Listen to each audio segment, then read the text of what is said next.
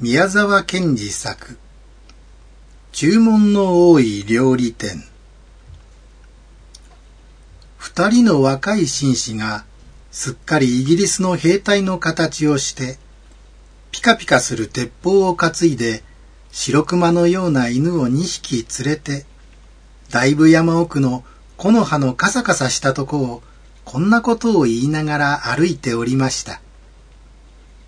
全体ここらの山はけしからんね。鳥も獣も一匹も嫌がらん。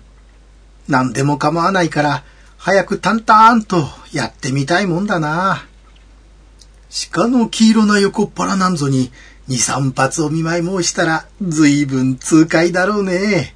くるくる回って、それからドタッと倒れるだろうね。それはだいぶの山奥でした。案内してきた専門の鉄砲撃ちもちょっと孫ついてどこかへ行ってしまったくらいの山奥でした。それにあんまり山がものすごいので、その白熊のような犬が2匹一緒にめまいを起こしてしばらくうなってそれから泡を吐いて死んでしまいました。実に僕は2400円の損害だ、と一人の紳士がその犬のまぶたをちょっと返してみて言いました。僕は2800円の損害だ。と、もう一人が悔しそうに頭を曲げて言いました。はじめの紳士は少し顔色を悪くして、じっとも一人の紳士の顔つきを見ながら言いました。僕は戻ろうと思う。さあ、僕もちょうど寒くはなったし、腹は空いてきたし、戻ろうと思う。そいじゃ、これで切り上げよう。なーに。戻りに昨日の宿屋で山鳥を10円も買って帰ればいい。うさぎも出ていたね。そうすれば結局同じこった。では帰ろうじゃないか。ところがどうも困ったことは、どっちへ行けば戻れるのか、一向見当がつかなくなっていました。風がどうと吹いてきて、草はざわざわ、木の葉はカサカサ、木はゴトンゴトンとなりました。どうも腹がすいた。さっきから横っ腹が痛くてたまらないんだ。僕もそうだ。もうあんまり歩きたくないな。歩きたくないよ。ああ、困ったな。何か食べたいな。食べたいもんだな。二人の紳士はざわざわなるすすきの中でこんなことを言いました。その時、ふと後ろを見ますと、立派な一軒の西洋造りの家がありました。そして玄関には、西洋料理店山猫軒という札が出ていました。君、ちょうどいい。ここはこれでなかなか開けてるんだ。入ろうじゃないか。おや？こんなとこにおかしいね。しかし、とにかく何か食事ができるんだろう。もちろんできるさ。看板にそう書いてあるじゃないか。入ろうじゃないか。僕はもう何か食べたくて倒れそうなんだ。二人は玄関に立ちました。玄関は白い瀬戸のレンガで組んで、実に立派なもんです。そしてガラスの開き戸が立って、そこに金文字でこう書いてありました。どなたもどうかお入りください。決してご遠慮はありません。二人はそこでひどく喜んで言いました。こいつはどうだ？やっぱり世の中はうまくできてるね。今日一日難儀したけれど、今度はこんないいこともある。このうちは料理店だけれども、ただでご馳走するんだぜ。どうもそうらしい。決してご遠慮はありませんというのはその意味だ。二人は戸をして中へ入りました。そこはすぐ廊下になっていました。そのガラス戸の裏側には金文字でこうなっていました。ことに太ったお方や若いお方は大歓迎いたします。二人は大歓迎というので、もう大喜びです。君、僕らは大歓迎に当たっているのだ。僕らは両方兼ねてるから。ずんずん廊下を進んでいきますと、今度は水色のペンキ塗りの戸がありました。どうも変な家だ。どうしてこんなにたくさん戸があるのだろう。これはロシア式だ。寒いとこや山の中はみんなこうさ。そして二人はその戸を開けようとしますと、上に黄色な字でこう書いてありました。当軒は注文の多い料理店ですから、どうかそこはご承知ください。なかなか流行ってるんだ。こんな山の中で。そりゃそうだ。見たまえ。東京の大きな料理屋だって大通りには少ないだろう。二人は言いながらその戸を開けました。するとその裏側に、注文は随分多いでしょうが、どうかいちいちこらえてください。これは全体どういうんだ？一人の紳士は顔をしかめました。うん。これはきっと注文があまり多くて支度が手間取るけれどもごめんくださいと、こういうことだ。そうだろう。早くどこか部屋の中に入りたいもんだな。そしてテーブルに座りたいもんだな。ところがどうもうるさいことは、また扉が一つありました。そしてその脇に鏡がかかって、その下には長い柄のついたブラシが置いてあったのです。戸には赤い字で、お客様方、ここで紙をきちんとして、それから履物の泥を落としてください。と書いてありました。これはどうももっともだ。僕もさっき玄関で山の中だと思って見くびったんだよ。作法の厳しいうちだ。きっとよほど偉い人たちがたびたび来るんだ。そこで二人は、きれいに髪を削って、靴の泥を落としました。そしたらどうです。ブラシを板の上に置くや否や、そいつがぼーっと霞んでなくなって、風がどーっと部屋の中に入ってきました。二人はびっくりして、互いに寄り添って扉をガタンと開けて次の部屋へ入っていきました。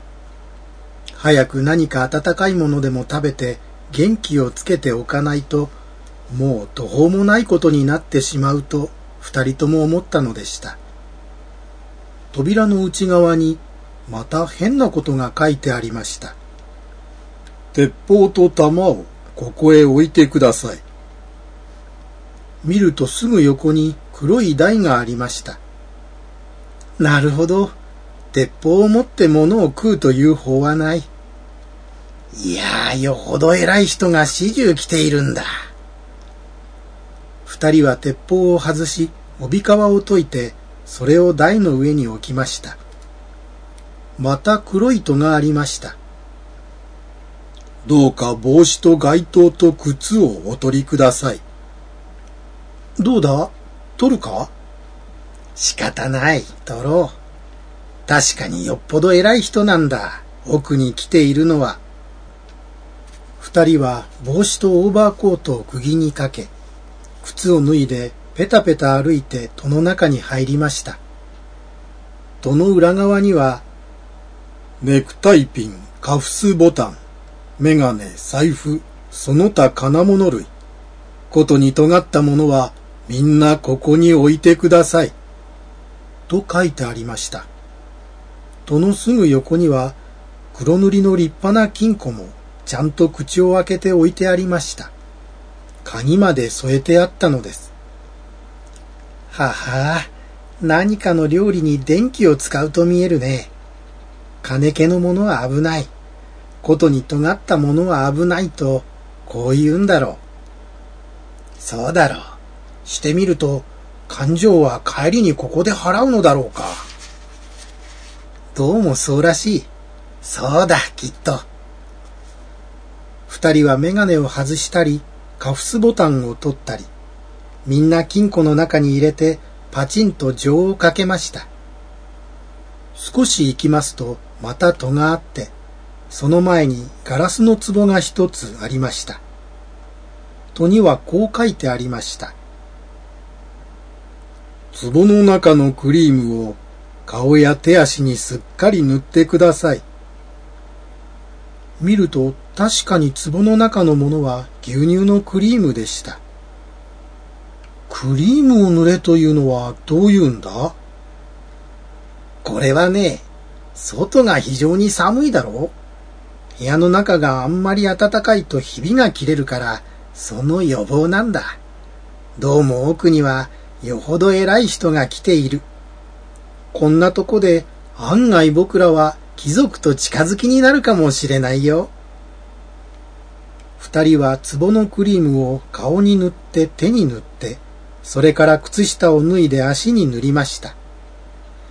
それでもまだ残っていましたから、それは二人ともめいめいこっそり顔へ塗るふりをしながら食べました。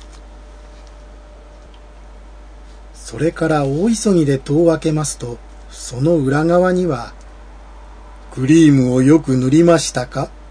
耳にもよく塗りましたか？と書いてあって、小さなクリームの壺がここにも置いてありました。そうそう、僕は耳には塗らなかった。危なく耳にひびを切らすところだった。ここの主人は実に用意周到だね。ああ、細かいとこまでよく気がつくよ。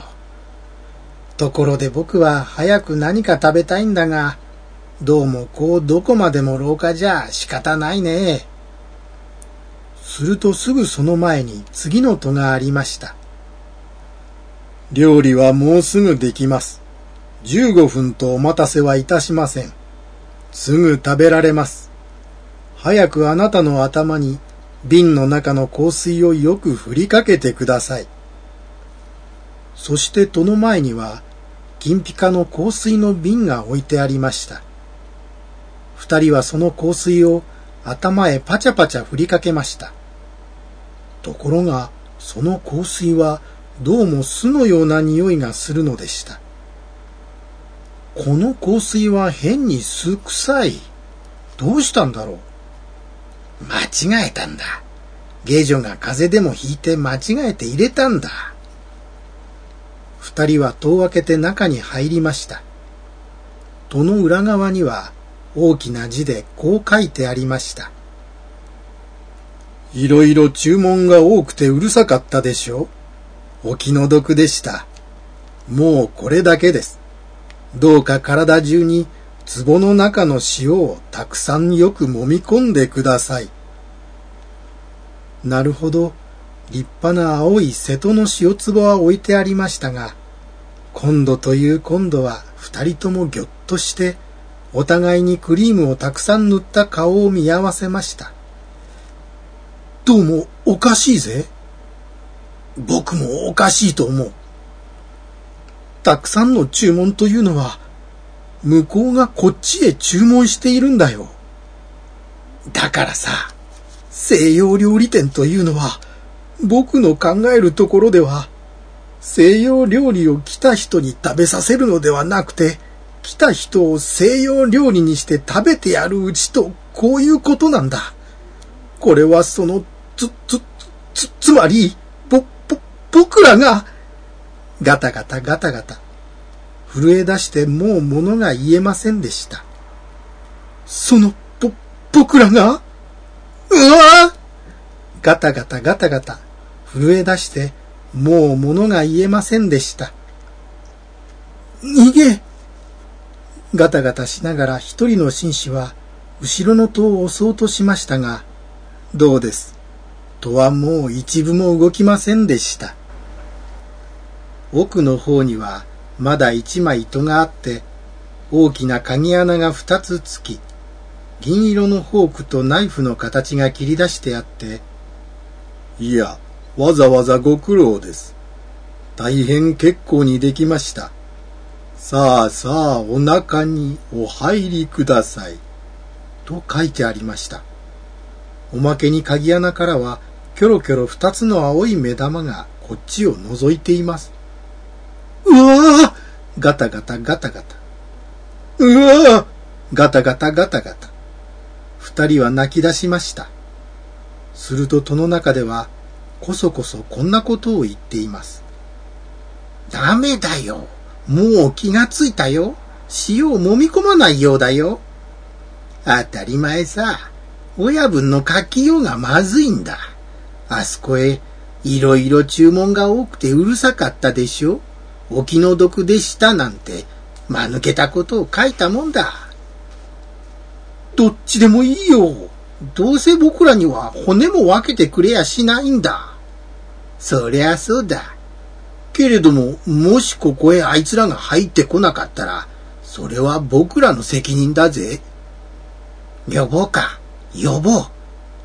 おーい、お客さん方、早くいらっしゃい、いらっしゃい、いらっしゃい。お皿も洗ってありますし、ナッパももうよく塩で揉んでおきました。あとはあなた方とナッパをうまく取り合わせて、真っ白なお皿に乗せるだけです。